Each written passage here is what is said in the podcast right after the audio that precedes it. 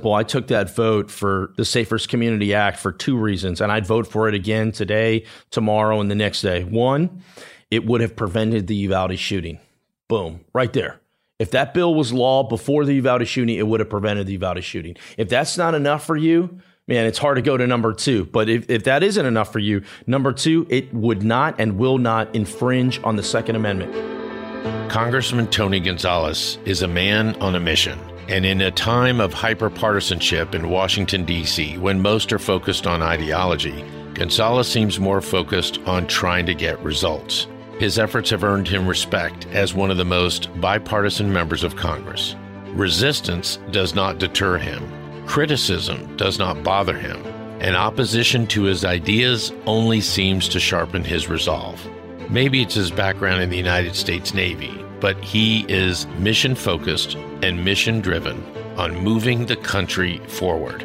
He has a lot on his plate. He's a husband and a father of six children, and he travels back and forth from Washington, D.C. to the largest congressional district in Congress that is larger than 30 U.S. states. He also has a lot to say on a lot of topics. Topics like the people of Uvalde.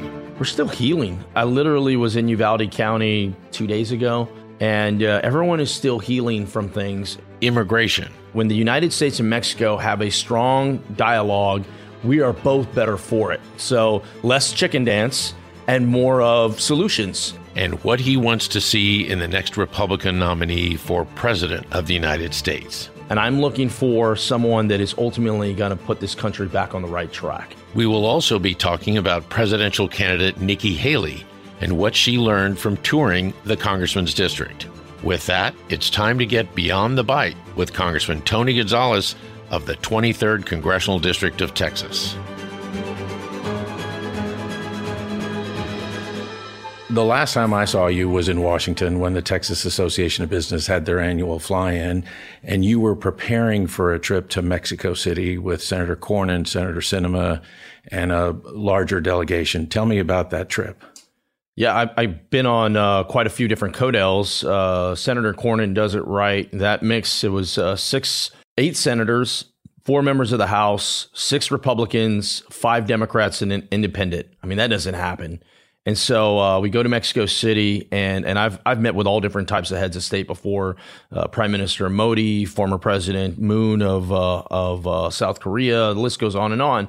And this dialogue with uh, Lopez Obrador was a dialogue, and he doesn't do that. I mean, this guy, he if you don't know who the Mexican president is, he's basically a socialist Trump is his style, right? He gets up there and it's a one way conversation. Uh, he he did it with Biden. He did it with Mayorkas when Mayorkas visited. He did it with uh, Secretary Blinken. That's his style. So going in, I was a little apprehensive to go. Look, I'm I'm not here to be uh, spoken to. Like this is a dialogue.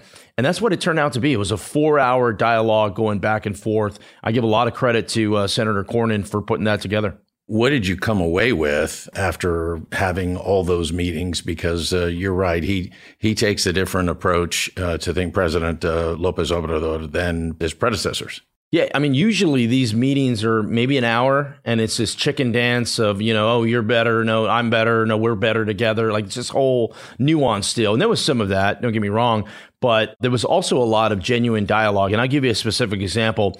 Uh, one of the things, you know, they're they're kind of showing a slide deck, and they're saying that the border crisis is getting better. It was as if I was sitting and listening to the Biden administration had given this slide deck, right? Uh, they're like, no, the border the border crisis is getting better. The numbers are going down. Everything is an orderly process. And I kind of, you know, like, oh, I've got something to say, and I go, it's not getting better. And that week, there was a family in Ozona that had gotten killed. A smug Ozona is 120 miles from the border. It's a small West Texas town, usually pretty sleepy. And uh, uh, on this day, is about uh, about a, about a month ago now, there was a smuggler going 100 miles an hour through town, and he wrecks into this truck. In that truck is a grandmother and her seven year old granddaughter. They just came from a play date and they were heading home, and they were killed. There was also two migrants that were killed as well. And so I'm going. That was fresh on my mind. I'm going. No, that's not orderly. And also, if you remember a few weeks ago, there was about a thousand, mostly Venezuelans, that had bum rushed the Paso del Norte bridge in El Paso. in El Paso. That had literally just happened. And so I go, I gave, I gave those two examples, but I also, it, it wasn't, I wasn't there to place blame. I wasn't there to, to kind of uh, deflect. It was to have a dialogue and to go, hey, when the United States and Mexico have a strong dialogue, we are both better for it. So less chicken dance and more of solutions. And uh, that, I thought that was a good. Di- we talked about other things too. We talked about trade. We talked about water. I mean, you know how important uh, a lot of these things are to border communities. It's not just security; it's all these other aspects of it as well. But the fact that we had 12 members of Congress sitting down with the president of Mexico. Mexico runs things a little different. Everything goes through him. I mean, he literally is like a king almost. You know, everything has to come before the king in order to get a yay or nay. He doesn't delegate down to his secretaries in most cases. So having that level of dialogue with the person that's going to make the decisions, I thought was very helpful. Once you came back, it wasn't that long before you hosted presidential candidate Ambassador Nikki Haley. I know she talked about in, in the press conference you all held. That was an Eagle Pass. It was in the Eagle Pass was uh, the presser was in Eagle Pass. Yes. Okay. And you had taken her to Hondo, Del Rio, Eagle Pass. You met with Border Patrol. You met with private ranchers. How did that, uh, first of all, how did the tour come about? And what were her takeaways? Eddie, I've hosted 17 of these border delegation trips. It's it's it's wild. Over 100 members of Congress, mostly Republicans. I've hosted 3 Democrats. I need to do more in that aspect of it. I think the next trip you'll see if it's not a presidential another presidential candidate, it'll be a bipartisan trip. But I've hosted 17 of these, and one of the things that came out as we're getting towards the growing towards the um, the 2024 cycle is presidential candidates are starting to reach out. Everyone's running on the border security platform. And so they're reaching out and they're going, Hey, Tony, will you host me? And so Nikki was the first one. Nikki Haley was the first one to do that. And I give her a lot of credit. I mean, one, uh, I mean, nobody really knows or understands this, but she, she arrived at 1 a.m. Uh, that day right? From she's on the campaign trail, arrives at 1 a.m. We leave the hotel at 6 a.m. And then our first stop is Hondo. Then we go to Del Rio. Then we go to Eagle Pass. Literally, and it's in my pickup truck. So she's in my pickup truck and we're driving around the district. That's how I got here. That's kind of my style. And we put 500 miles on the pickup truck. It was on mean, that trip with her? On that trip, on that day alone. We left at 6 a.m. and we didn't get done. We had a couple events here in San Antonio. We didn't get done until, I didn't get home until 10 o'clock. So, I mean, talk about putting in the work. And it wasn't this parachute in and give fancy speeches. It was mostly listening, honestly. The, the, the stop in Hondo, I thought, was really set the tone. We all know Hondo. We all know how close it is to, United, uh, to San Antonio, but uh, but most people don't. Most people have never heard of it before, and they they don't they don't associate the border crisis with Hondo. But Hondo certainly does. And one of the things is the train, the Union Pacific train that comes through, one of the stops is in Hondo, and it causes a lot of a lot of disruption. So we met with um, the the judge and the sheriff and commissioners and ranchers, and you're just hearing from people, everyday people, and that was a good start to the day, if you will. And then we go to Del Rio, and this is what I've tried to do on every one of these trips: is hey, look, we're, we are we're going to talk border security. You're going to get pictures of the wall, and you're going to get all those things, but you're also going to get exposed to other parts of things that are happening on the border. So I was excited about this one, and it didn't get a lot of coverage, but but nonetheless, it's a seed I thought was, that was planted with Nikki was um, the uh, San Antonio Shoes Factory in Del Rio. I've been there. Uh, it's amazing. It's absolutely incredible. You know, over 500 people are employed there, so it's one of the largest employers in Del Rio. You know, Nancy Nancy Jacobson runs it. She's a great CEO. Uh, just a, a great atmosphere. Most of the people working there are women. They're Hispanic women. Uh, it's a manufacturing job. And so I wanted to highlight that there's other things happening as well. And so we visited that. I thought that was very powerful. And then we visited with some ranchers. We did a ride along with the sheriff. It just, I just wanted her to see it one day, you know, just give me one day, full day in the life of what it's like to live in, in Texas 23. So you would naturally be the the go-to person. You have the largest stretch of southern border of any member of Congress. Our border is 2,000 miles long. That's right. And uh, Texas has 1,200 or That's so right. miles. Yeah. And of the 1,200 miles in Texas, you have about 700? 823. Okay. But who's counting? so she came back, and um, I want to play an, an audio clip for you. She came back from, well, it was actually at the Eagle Pass press conference. And um, I want to play this uh, clip from her, and I want to get you to respond to it on the on the other side. Sure. You know, you should just know that he is the border king. I mean, because he's got 800 miles of the border. So there is no one that can ever say that they understand the border more than Tony Gonzales. And the, if he is not in every single immigration conversation in Congress, something is wrong. In that clip, what was unique about that was uh, not not just her respect and deference for you, but also the fact that you should be at every table for every conversation on immigration. When President Biden came to the border, you were not at that table. He invited Congressman Vicente Gonzalez from McAllen.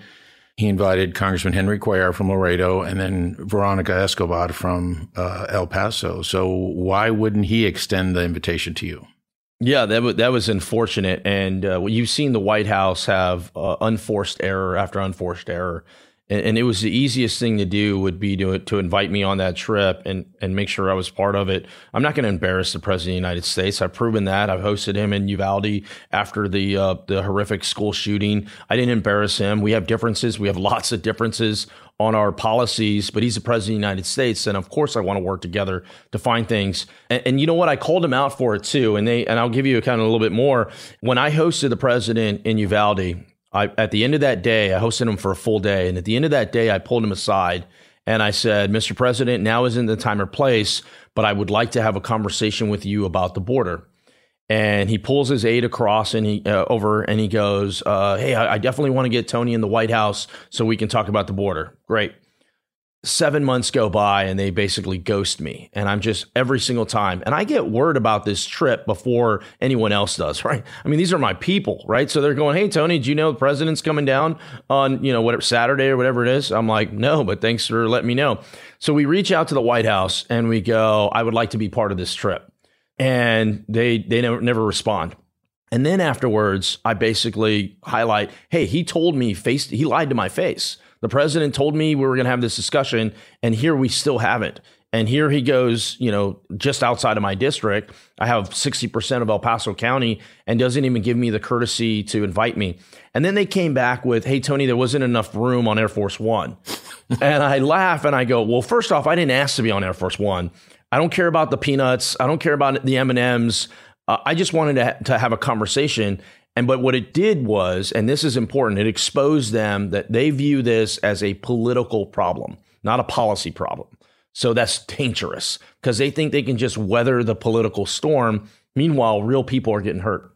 I thought the old saying was good policy makes good politics. And wouldn't that apply in this case? You would think, you would think, but they have um, the White House is really there's several different factions in it that get pulled in different directions. But let me fast forward a little bit. So, of course, I go, I get a lot of reactions. We're going, hey, why weren't you invited to this? And I'm just beating them up. You know, the president lied to my face. And so, funny enough, and uh, I did a CNN hit, and that's what I say. And maybe an hour later, the phone rings, and it goes, hey, uh, hey, Tony, the president's uh, the president's schedule is pretty packed, but would you be willing to meet with Susan Rice? And I'm thinking to myself, oh, the actual president of the United States? Yeah, I'd love to meet with uh, with Susan Rice. She's the senior policy, senior domestic policy advisor. And if you don't know anything about her, she was uh, Obama's right hand. She's very influential on a lot of different things. A very serious person. And um, so I'm going, wow, okay. And so we had a we had a we had a discussion afterwards. We had a we had a half hour meeting. I won't get into the details of it, but I thought that was very productive, and I thought there was an opportunity to, that we covered a lot of different ground on it. I, I say that to kind of going back to your clip on Nikki, is I have forced myself been been active on getting involved in every conversation, whether that's on the Republican side in the House, Republican side in the Senate Democrat side in the House, Democrat side in the Senate, or whether it's a White House, is to sit down. And you know why, Eddie? Because my district is at the forefront of this. No one is impacted more by this border crisis than the 23rd district. Uvalde, Eagle Pass, Del Rio, El Paso, not to mention the communities Presidio and, and, and Alpine. All I mean, everybody. There's Hondo. You know, Knippa, there was a couple of you know uh, migrants found dead in the train in Knippa. Uh, it's literally something every single day. So I'm vested. I, I basically want to have this, and I want real solutions. The rhetoric that doesn't that doesn't help the people that I represent. Well, uh, I'm a native of Del Rio, and um, I think we all remember the horrific video. I mean, Del Rio's population is between what 30 and 35,000. Right. Yeah, that's right. And 15,000 Haitians show up under a bridge with no water, no restrooms, no way to feed people, change diapers. It was just a humanitarian nightmare. Uh, even the mayor of Del Rio at the time was extremely frustrated. So you you mentioned uh, uh, Nikki Haley, so I want to take you now to a second clip and get your reaction to this. People need to not expect us to just live with this. And I'll tell you, live one day on one of those ranches and see what they see and carry a gun like they have to and worry about whether their kids are safe and worry about whether their home's going to be broken into. If you would live like that, then leave it like this. If you would not live like that, don't make these families live like that. So my big question is, when is Biden coming to the border? We've given up on Kamala. When is Biden coming to the border? Secondly, when's Congress going to do something? Republicans and Democrats need to get in a room and get it done. They owe it to the American people. It's time that we see that happen. You're one of those people that seems to be slightly optimistic that something can get done. What do you believe that, uh, because a lot of what we see is the Charlie Brown, Lucy pulling the football every time you think there's a bill that might go somewhere, uh, something happens and the deal falls apart. What do you think that Congress can reasonably get done in short order? Yeah, uh, whether I wanted to or not, from day one, being elected is my third year in Congress. Uh, the border crisis and immigration is at my forefront every single day. And so, uh, what you're going to see is in the House, we will pass a border security package uh, probably in May and then that'll go over to Senate. That'll be very partisan package, though. It'll be shirts and skins, and not even Henry Cuellar. I doubt. I mean, I won't speak for him, but I doubt even some of the other kind of pro border security Democrats will even vote for this thing. That's how kind of on red meat it'll be, if you will. And, and, that's part of the goal in politics. It's always to kind of put the, the hot potato on somebody else and then to blame, oh, look, see, you're the reason why this isn't done or that, and, and you just want you don't you just don't want the hot potato on you. But once again, how did that how does that move the ball forward? But you'll see the House pass a, a series of border border security package. I think it's a good start. It'll go over to the Senate and then uh, and then we'll have to take it from there. But the next step, I think, after that is to focus on immigration, and I separate the two because they are two different topics. They are. They're very closely related, and one impacts the other, no doubt, but they're different. And and what I always say is everybody should be absolutely against people coming over illegal illegally into our country, folks on the terrorist watch list, uh, fentanyl that is killing our kids. Everyone should be against that. In the same breath, we can be for people that are coming over legally and wanting to live a better life. That is America. You know, give us your poor, your tired, your huddled masses yearning to breathe free. That is a part of our the birth of our nation's identity. We've always welcomed immigrants. Now, I, I separate illegal from legal. So let's have a legal route. Let's not punish people coming over legally. And, and, it's hard to do for anyone who doesn't understand it. You know it. You've lived it. I live it.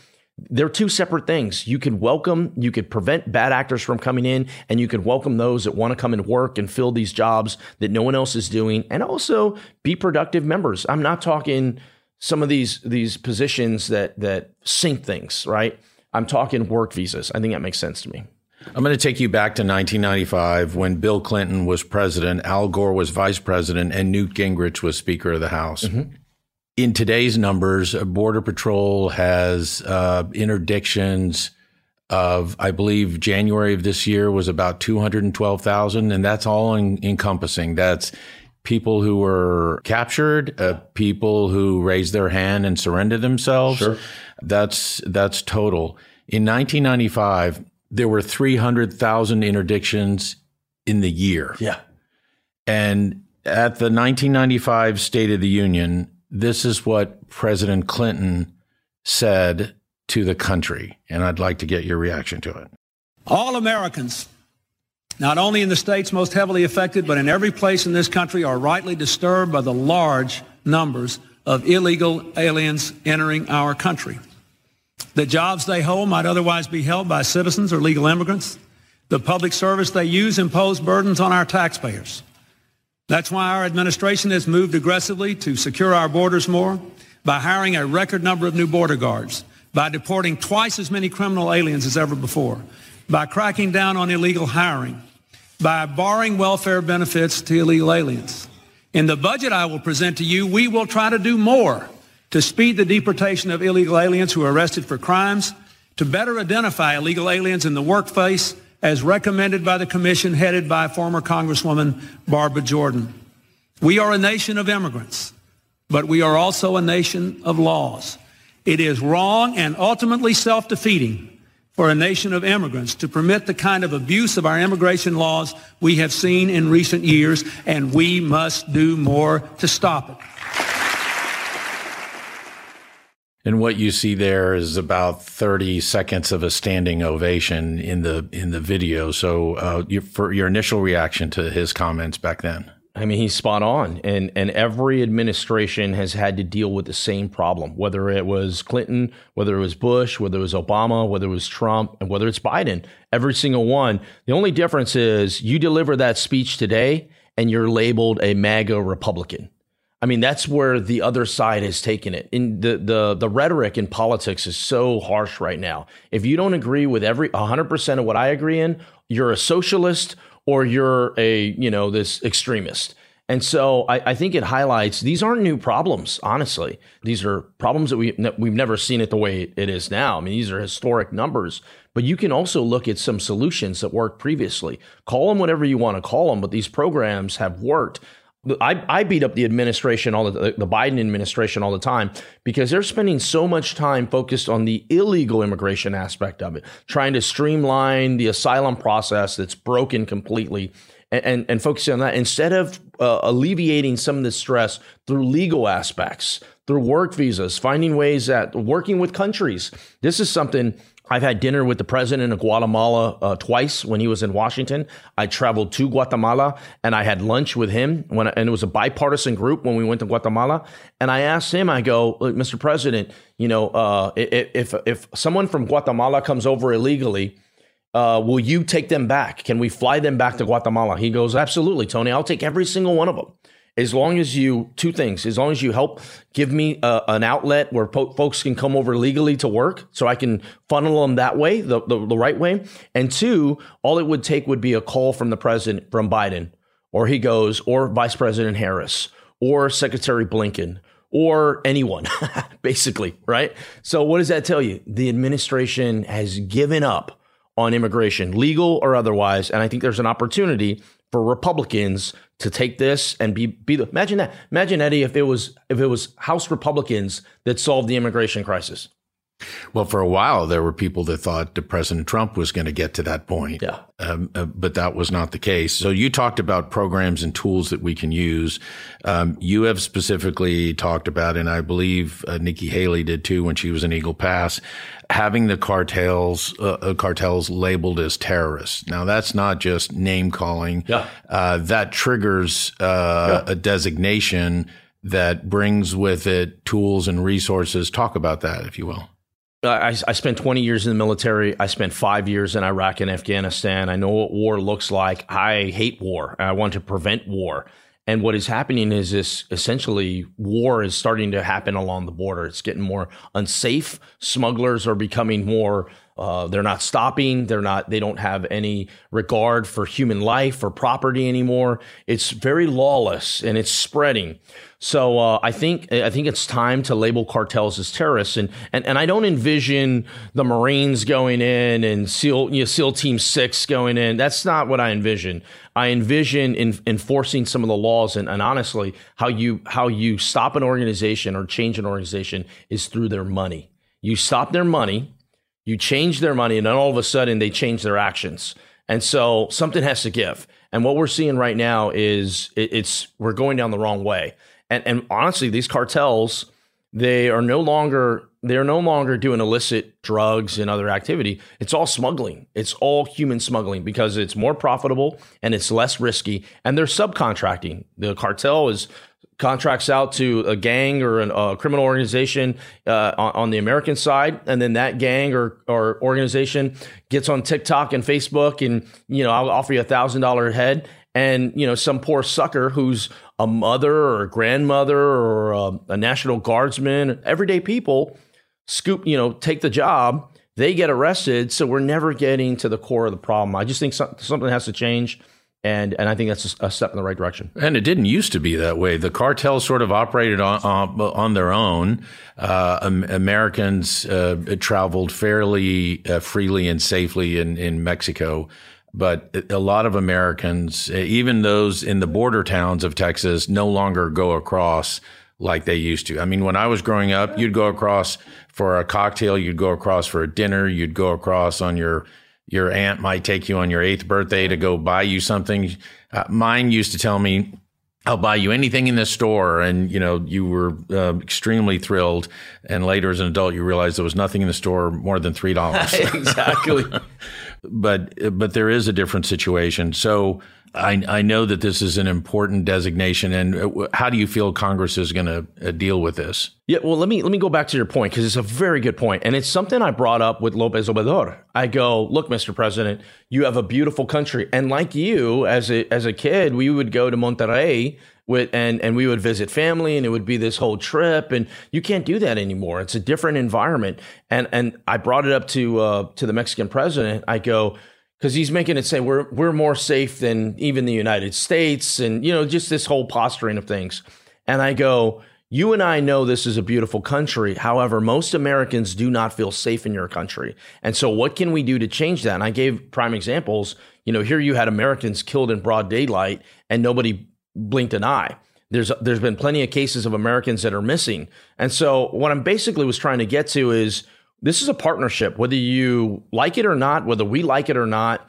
We're, we're, we're neighbors, and the stronger our relationship is, the better. Now, what are we doing in Congress? I mean, I've been pushing very hard in this border security package to have real tangible things that I think can make a difference. And we'll see how it all shakes out by the end of next month. But um, it, it, can't just be. There has to be some some things that, that can that have some teeth to it. Uh, and and honestly, the enforcement of laws is the biggest one. Is is how do you how do you hold the smugglers accountable? And I'll go back to the incident in Ozona. So that that smuggler kills two Americans. He kills a couple of uh, of um, of uh, uh, migrants, and yet he still hasn't been charged yet.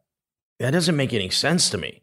You've got all this, all the all the facts are there, and so these are some of the things I think we need to throw the books at some of these smugglers and go, enough's enough. So we have we've have a lot of these problems with Mexico, but Mexico on the on the good side is our state's number one trading partner, sure. our country's number two trading partner. There's been a lot of talk from pharmaceutical companies about with the supply chain issue uh, during the pandemic about moving, relocating, reshoring some of their operations from uh, China and Asia over here and that would be most likely end up in Mexico. What other positive aspects do you see uh, in in our trading relationship with Mexico? I mean, Mexico's a gem. Mexico's a gem. It's it's an untapped opportunity, you know, but the United States spends so much time in Europe and Asia and the Middle East. We really have neglected Central and South America.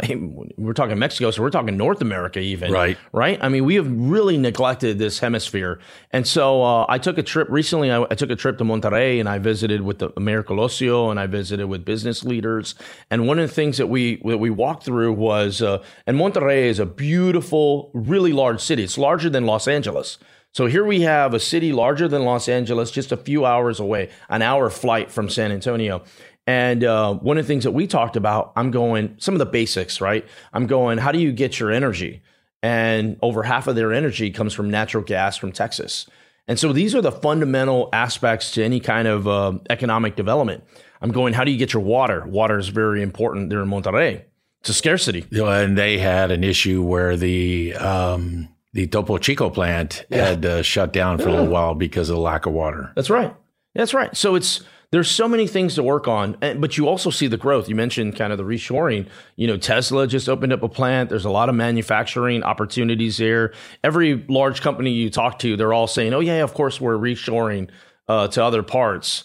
But that those are words. How do you take a large factory in Asia and put it in Mexico when you don't have security and water and energy and you know, infrastructure, transportation, like all and workforce? I mean, all these things. So it's it's almost like we're we're behind the power curve. But if we can figure that out, it could really be a win win not only for Mexico but for the United States and and I think that's where I'd like the the relationship to go. Instead of us being adversaries and oh you're you're terrible and blaming each other, how do we fix this? How do we get to um, kind of tackling some of the big issues that ultimately I think the, the stronger Mexico is, and all of a sudden.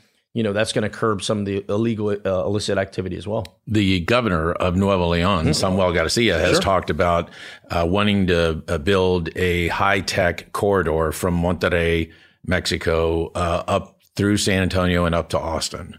Yeah. Um, and that seems to have a lot of promise. I think it's brilliant. I mean, you look at it just culturally, South Texas and Northern Mexico are the same people. I mean, we're basically cowboys. We don't like the central government usually. We don't like Washington. We don't like Mexico City. We're business oriented. We kind of uh, are on the front that we're on the border alone and unafraid and usually like willing to to go it our own way there's a, we're the same people so how do we work together to kind of solve this and, and i think um, and he, he's a young guy too really young guy colosio's a young guy and so uh, I've, I've had dinner with both of them and, I, and i'll host them for different things but i think this is where you kind of build this relationship out and find these um, these ways to collaborate the conversation just can't be about security it's important, it's vital, but it has to be other aspects of it too. Education. I visited the um, the tech um, in Monterrey, Monterrey Tech. I mean, there's just all these wonderful things that are happening. How do we collaborate more?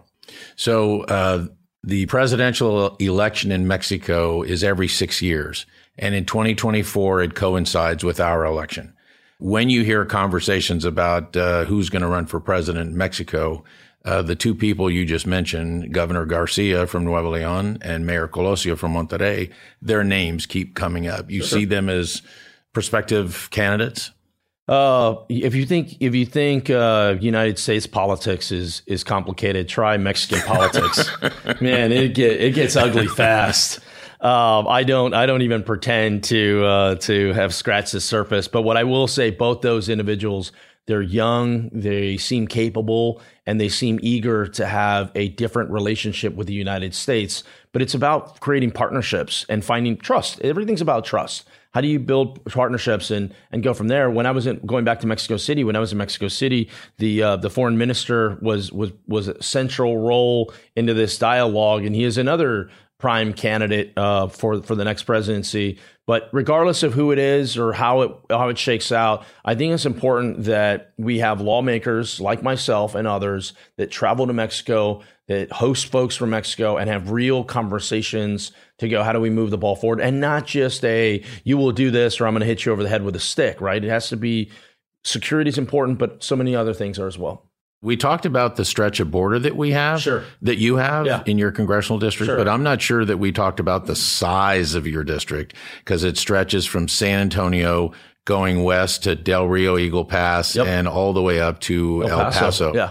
And is it, it, it prior to redistricting? I thought it was the geographically largest congressional district in Congress. Is it still? It is, other than uh, members Montana. that have a state like yeah. Alaska or you know uh, North Dakota. Well, there's only one. Yeah, one congressman for the whole state. But uh, no, this district's larger than 30 states. Takes me 10 hours to get from one end to the other. It wouldn't be proper to have a conversation with you without talking about Uvalde. Sure. how uh, I know you go there often. How are the people of Uvalde? We're still healing. I mean, we I, I literally was in Uvalde County two days ago, and uh, everyone is still healing from things. And and I, I would say the biggest thing that people don't realize, this is the the biggest thing that people don't realize, is this border crisis is impacting Uvalde to this day. And I'll give you an example.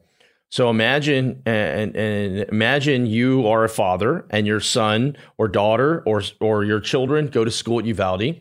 And fortunately, they weren't they weren't injured during uh, the Robb Elementary shooting, but your kids still go there. And imagine you get a text message that says your children's school. Hey, it could be even here, but let's just say it's there. You get a text message that your school is going into lockdown.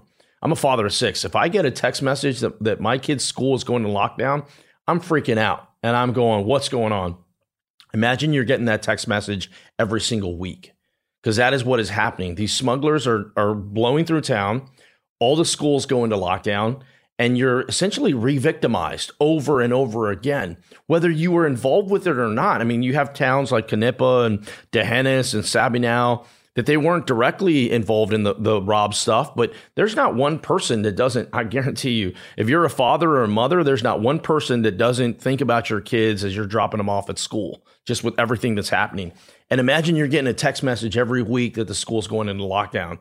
A lot of t- a lot of people don't realize before Robb happened, the, the school had gone into lockdown over 40 times.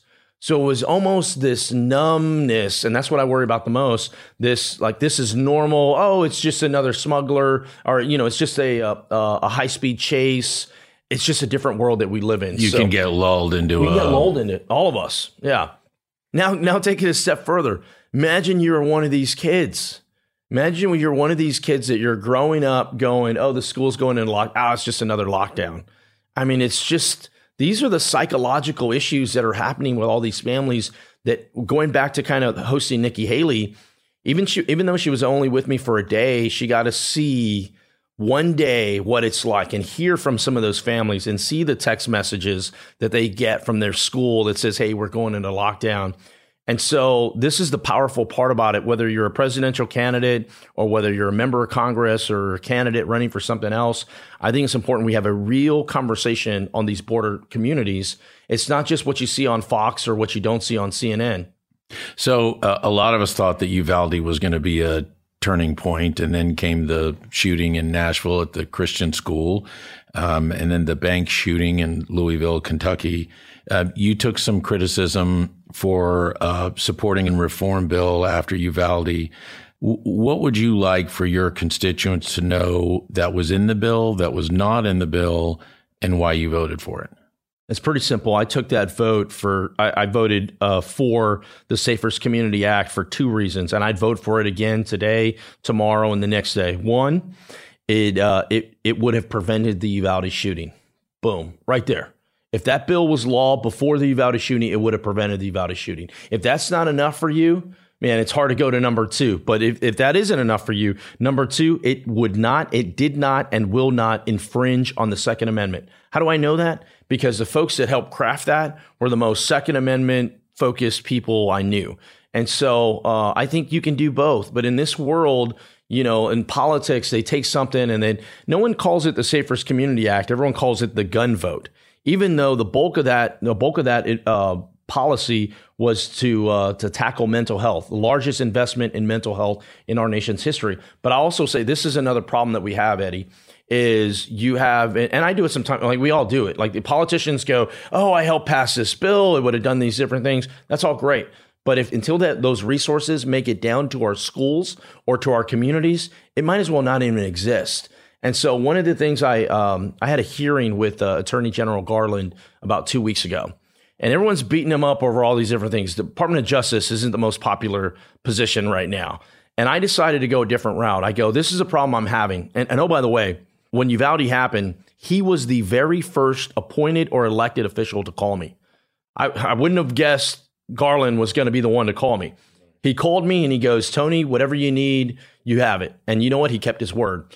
And so that's the relationship we had. So I asked him, I go, here's the deal. We, I, you know, I helped pass the Safest Community Act, largest investment in, in our nation's history. And this is what is happening. I had six different areas put in for these stop school violence grants and cops grants. I had Bexar County sheriffs. I had Medina County. I had the um, Devine ISD, uh, Socorro. Um, I had uh, Marfa, and we had El Paso County.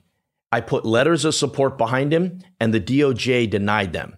So I'm going, this is the problem. You know, you're saying we did all these wonderful things, but for X, Y, or Z, you're denying these claims, uh, you're denying these grants, and ultimately the schools that need them aren't getting them. And so he agreed that we'll work together and kind of fix that. But this is kind of the second and third tier stuff. Everyone wants to talk about assault bans and all this other, like the shiny object, if you will. No one wants to do the work from start to finish to go, hey, you know, and I, I look at my school. My wife reminds me all the time, hey, Tony, you're doing all this stuff for all these other places. What about our own kids? What what is our school district doing?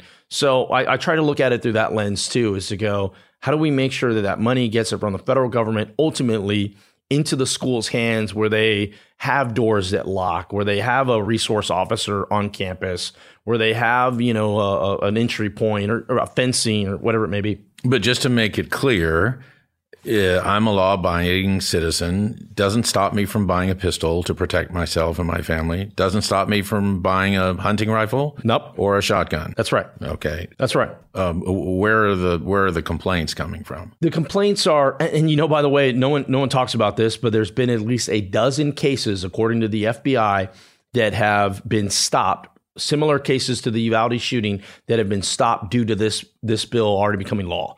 So, I mean, there you go. Not only would it have stopped the Uvalde shooting, it stopped a dozen similar Uvalde shootings since then, less than a year. But it becomes a rub when people essentially, it gets labeled a gun vote. And you've got one side that goes, finally a gun vote. And you got other side that goes, no, I'm against the gun vote.